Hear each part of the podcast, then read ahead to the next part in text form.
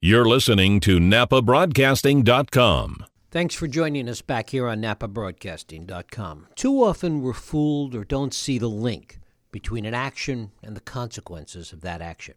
Often the root causes of something come many years before.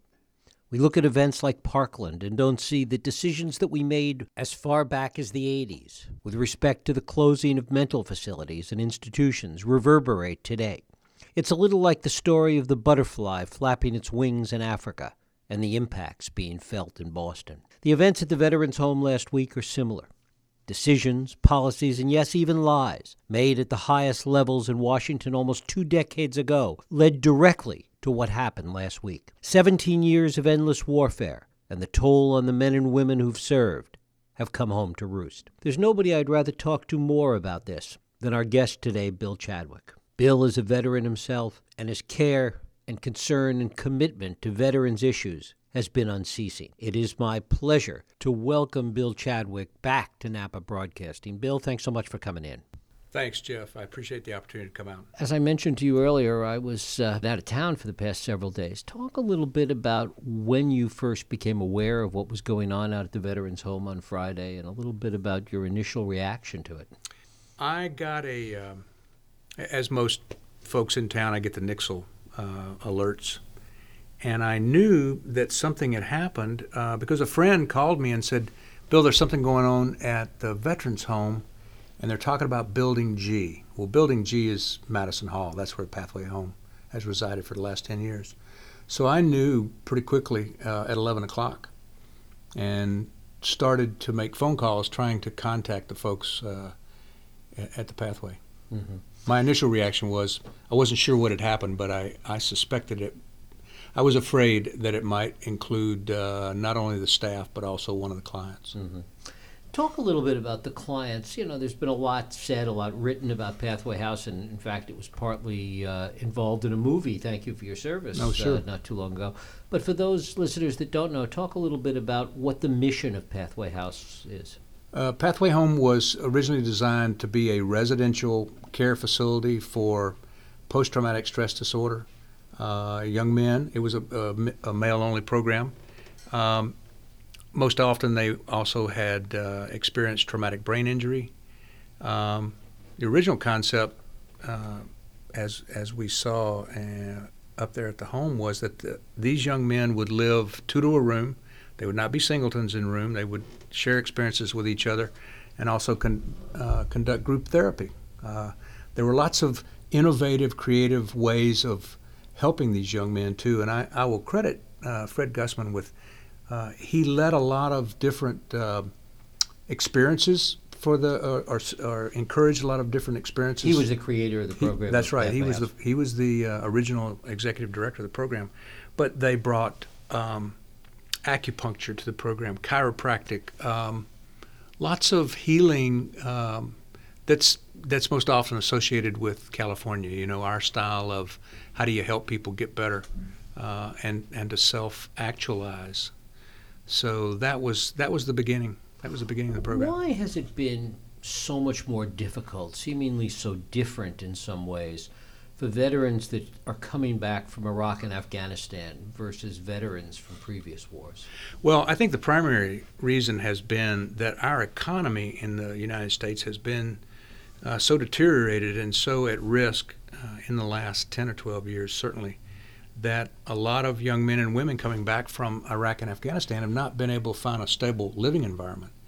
Um, I can I can tell you lots of stories about graduates uh, of Pathway and other and other veterans who just would come back home, uh, get out of the service, go to school for a short period of time, but then need to work and, and bounce to another state where one of their buddies, one of their battle buddies from war, uh, might have offered them a job. So they might have moved three or four times the first two or three years they were back from deployments. So so the population was very unstable the population was unstable, and were, was the damage worse? Were, was PTSD worse? Were there, were there more things that came out of this war because of the nature of the war that contributed to this? Well, I know this firsthand because, as, as I've told you in the past, uh, I, I started out in the infantry and special forces and then got into developing and building new pieces of equipment for the U.S. military. And I know firsthand that our equipment, which got better better protection for the soldier. Uh, while it did not, while it, it prevented uh, significant mortality, we still had a lot of shortcomings in our equipment, and it was most often uh, represented by guys getting their brains messed up mm-hmm. uh, by fragmentation, by blast. Uh, weapon systems are much more lethal, Jeff, and while we while our mortality rate has gone down, we've still had a lot more injuries, and most often they were brain related. Mm-hmm. They they were sensory and uh, and perception, and so we've we've had a lot more injuries and damaged folks. What talk was there over the years about this kind of risk with this population at a place like the Pathway House? Um, well, certainly uh, in the beginning, the program probably uh, was it, was represented this way, and, and I know this from talking to the director and other folks associated with it.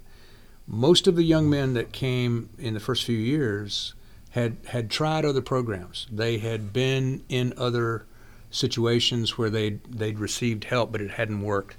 And oftentimes they were coming to the pathway home as really the last resort. They were either going to end up in prison or they might have been in trouble with law enforcement. Many of them had restraining orders, you know, divorce situations. Uh, and really, I remember very distinctly uh, talking to Fred one time, there were a lot of corpsmen, a lot of medical personnel who had seen the worst of the wounds in the wars, also uh, uh, in resident there at the Pathway. They, they had really seen the worst of the worst of the wars. How large was the population there? Well, the population fluctuated. Uh, I remember at one time there were 12. Uh, it went up as high as 28. Uh, and, and a lot of that had to do with the number of beds that they had in the building. I think it was probably set up, uh, it could have probably uh, received up to 36, maybe. Mm-hmm. But again, they were doubled up in rooms. So um, most recently, the program I think has had uh, five or six. One of the things that, that we heard about, particularly as it related to, to Albert Wong, is that there were people that had been kicked out, and I don't know exactly know what that means. You'll explain kicked out of the program or told that they couldn't participate in the program given the last resort nature of the program, talk about that disconnect. Well, I don't think it's a disconnect as much as it is just if you can't follow the rules uh, set down by the by the administration, by the by the executive director and, and her staff, then you have to leave. And I know Fred did the same thing. You know, Fred Fred Gusman had a set of rules, and they were they were pretty broad. I mean, he allowed for a lot of behavior uh, in the first in the first years of the program. But if you couldn't follow the rules, you you were asked to leave. And I have to say, uh, you know, over 400 men uh, passed through Pathway Home, and by and large, they they they all, well, I know they all benefited. Uh, I know there was one suicide, one recorded suicide of one one man who had been at Pathway. I don't know if he graduated. I don't know if he left before his time was up. And and keep in mind now this this this concept of graduation was very uh, subjective. Right. It was, you know, it was a partnership between the staff, the the uh, the client, uh, and and the peers. I mean, the other clients had a they got to say whether uh, John was ready to leave or not. Mm-hmm. It was very much um, peer peer rated, and and also at the same time professional psychological therapists, uh, um, psychiatrists, and a, and a good solid medical staff. Mm-hmm. What did they know? What did we know about Albert Wong? What did you know? I only know what I was told from folks. Uh, he was he was a meticulous, fastidious, uh, alert, very attentive young man. He um, he had a troubled childhood. He grew up in foster homes. Um, and and here's the irony, Jeff. This happened last Friday. Earlier in the week, I had attended uh, I, I, have I have become uh, associated with Brian Farragher, who runs Hanna Boys Ranch, mm-hmm. and I went over for a presentation last week by a pediatrician named Nadine Burke Harris, who, who done amazing work on what happens to kids yes, in the first five years. Yes, who who has done incredible work with, and she made a presentation on um, adverse childhood experience. Yeah this whole survey concept, this whole rating system, this whole not focusing on what why is your behavior so bad, but what happened to you as a child. And, and of course, you know, I, I'm married to a woman who's been involved in health and human services. Uh, I used to run the coalition of nonprofits. I'm very familiar with the work that the that that uh, health and human service agencies do. I've been hearing people talk about this, and this doctor's, this pediatrician's claim was that unfortunately the medical field is very resistant to accepting the fact that looking at childhood experiences is critical. I think so. So, uh, seeing what happened to Albert Wong, I now understand. This young man was seriously uh, debilitated, seriously ill before he ever went in the army. His experience in Afghanistan uh, really was was set up years prior.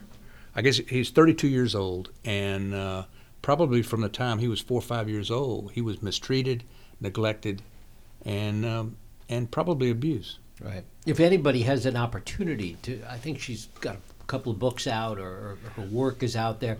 It's fascinating stuff. Oh yes, yeah. the deep well. Yeah. Right. Yeah, yeah. Why wasn't, or should this have been caught by the army? Well, you know, uh, I've had an opportunity to talk a lot about that with friends and colleagues and other veterans in the last four or five days.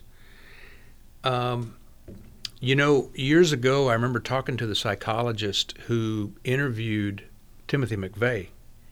He was attempting to go into special forces. He was leaving his unit and going to try out for special forces. We all have to go through this rigorous psychological evaluation, and Timothy McVeigh failed the psych eval to get into special forces. Now, my reaction to the, to the psychologist who told me this was, well, if he couldn't get into special forces, he probably shouldn't have been in the army either. Right. Unfortunately, uh, evaluating everyone for this level of uh, of psychosis or, or sickness is expensive, but I think it's a.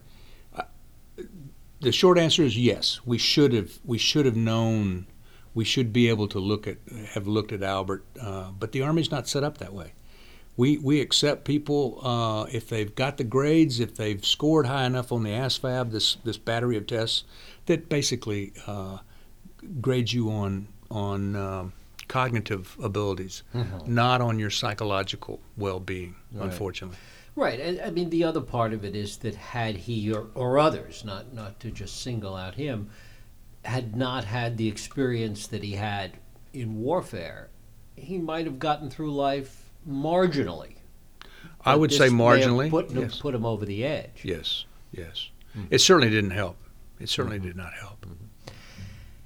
How many people are we talking about? Not in terms of numbers, but just your sense of this. How many people are, are at this kind of at risk situation that he was at? Oh, I, I, I wouldn't want to speculate. Um, I guess I would say it's probably uh, it's probably representative of the population in the United States. I mean, there, you know, there are 23 million veterans in America. Uh, about 10 percent of those live right here in California.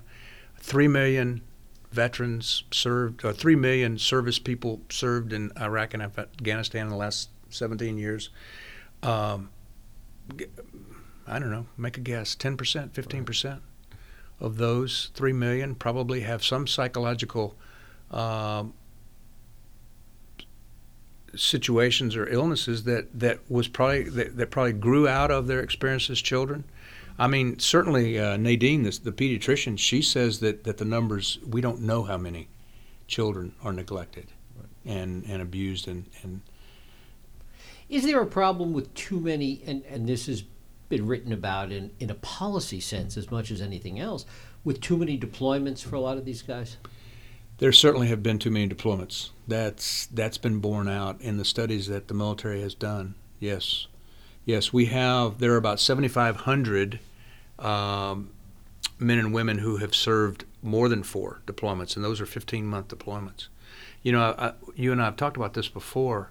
Uh, the World War II veterans, while certainly our greatest generation, uh, when you look at it, we got into the war, you know, late uh, in some cases, didn't deploy uh, right. early, um, and so maybe, you know, all told, they might have seen combat for 18 months, uh, maybe two years, in the Pacific uh, campaign. They started in about 1942, late late 42, but um, but they rotated units out. I mean, we've had we've had organizations that have come home, home for eight months, and then go back to war, and then come back Well, and go, go back, back and- again. and go back and go back and go back. Yeah. Mm-hmm. Yeah, it has been a very, very tough time for the U.S. military, and we've seen considerable drawdown too in those years. We've seen, con- you know, we went from 758,000 down to 400,000 with our peace dividend in 1996, and that's where we were at the start of the war in 2003. What should we be focusing on as a result of what happened last Friday?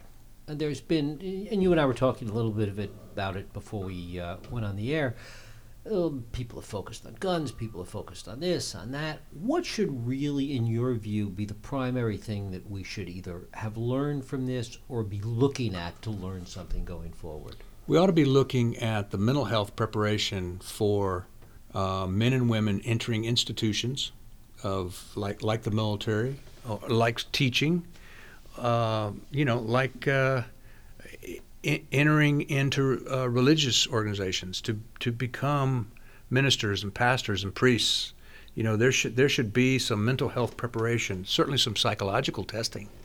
This this example, this adverse childhood uh, experience survey, it's ten questions.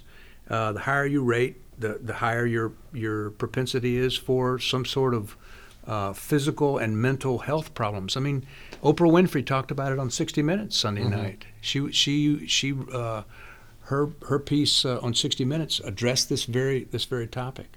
Uh, we ought to be paying attention to how we treat young uh, kids uh, and to alert the proper authorities, the proper mental health providers, to get young people the, the support they need to overcome whatever adversity they've experienced at home or with other people or in their communities. I mean, this is a big this is a big problem in America also. Bullying. Bullying appears to be rampant in schools and in neighborhoods uh, among children. And and what what I'm finding out in my in my reading now, the more I do, uh, you know, bullies bully because they were bullied, and it goes back generationally. I want to I want to emphasize what this is not about. It's not about guns, Right. to, in my way of thinking. I agree. And, and I'm I'm coming from. Uh, I am a life member of the of the NRA. I own guns. They're registered. I love to shoot. Unfortunately, our range burned down last October, so I don't have a place to go shoot right now. I, I've always enjoyed uh, uh, going to the range and shooting. Uh, it's not about guns. This is not about people not doing their jobs. Everyone last Friday did their job. And I, and I have intimate knowledge of all the people involved, from the mental health providers who were killed to the, to the case managers to the, to the authorities that were on the scene, and everyone, everyone did a superb job of of trying their best to save those young people's lives. All four of them, I will say. But I have to I have to say I I uh, I think I think we're talking about the wrong thing when we start pointing fingers and blaming uh, one another. What lessons shouldn't we take away from this? What should, wh- where should we not go in terms of the community conversation about this? Well, I, I'm hoping that in our community conversation that we don't automatically think the thing to do is to um, reduce the flexibility and freedom that our residents have at the home. One of the most uh, pleasant things to do uh, on a nice day, not today since it's raining, but on a nice day is to walk down the Alameda, the, the, that central grassy area there between the residence halls, because I always get a chance to say hello to so many veterans. A lot of them in wheelchairs, uh, but there's always a pleasant face, and, and if you and if you get one of the veterans uh, who are residents' attention and, and get to talking to them, it's just a wonderful thing. I would hate to see us clamp down, uh, put in uh, metal detectors, have armed guards at all the residence halls. That that is not the answer, and I'm hoping that we don't do that. I'm also hoping that the pathway home uh, continues. I, I want to see it uh, become a program again and be vibrant. And I think it's cited correctly. I never will forget several years ago, Jeff. I happened to witness a uh, First Marine Division veteran from Iraq who had fought in Fallujah, I believe, uh, sitting talking to a First Marine Division veteran who had come ashore at Guadalcanal during World War II. Now, these men were separated by about 60 years in age, but they created a bond between them that was so endearing to see and so meaningful for both of them.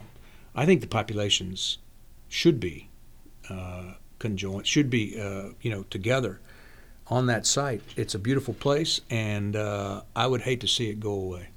What else are you hearing about the situation there and about what your concerns might be?